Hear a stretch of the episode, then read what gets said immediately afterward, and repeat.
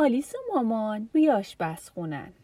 مامان داره غذا درست می‌کنه.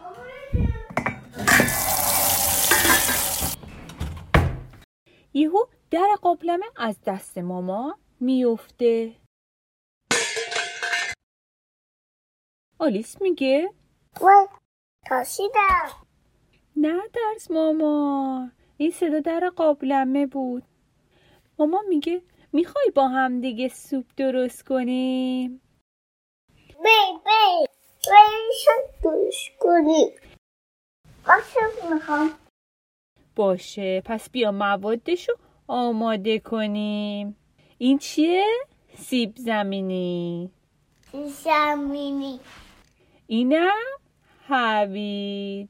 این هبیشی بره بره بفرمایید اینم هویج یمی تا تو هویجتو می‌خوری مامانم سیب زمینی و هویجو خورد کنه.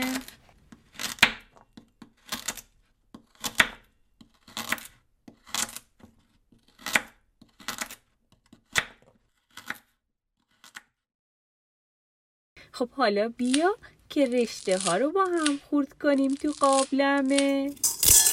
واو. دیگه جالبه نه؟ الانم بقیه مواد رو بریزیم توش. آب و نمک و فلفل رو.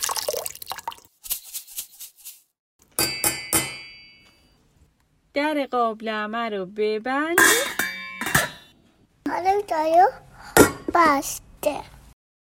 بذاریمش روی اجاق گاز. و یک باس باید مواظب باشیم. تا سوپ حاضر بشه. بیا شعر تهیه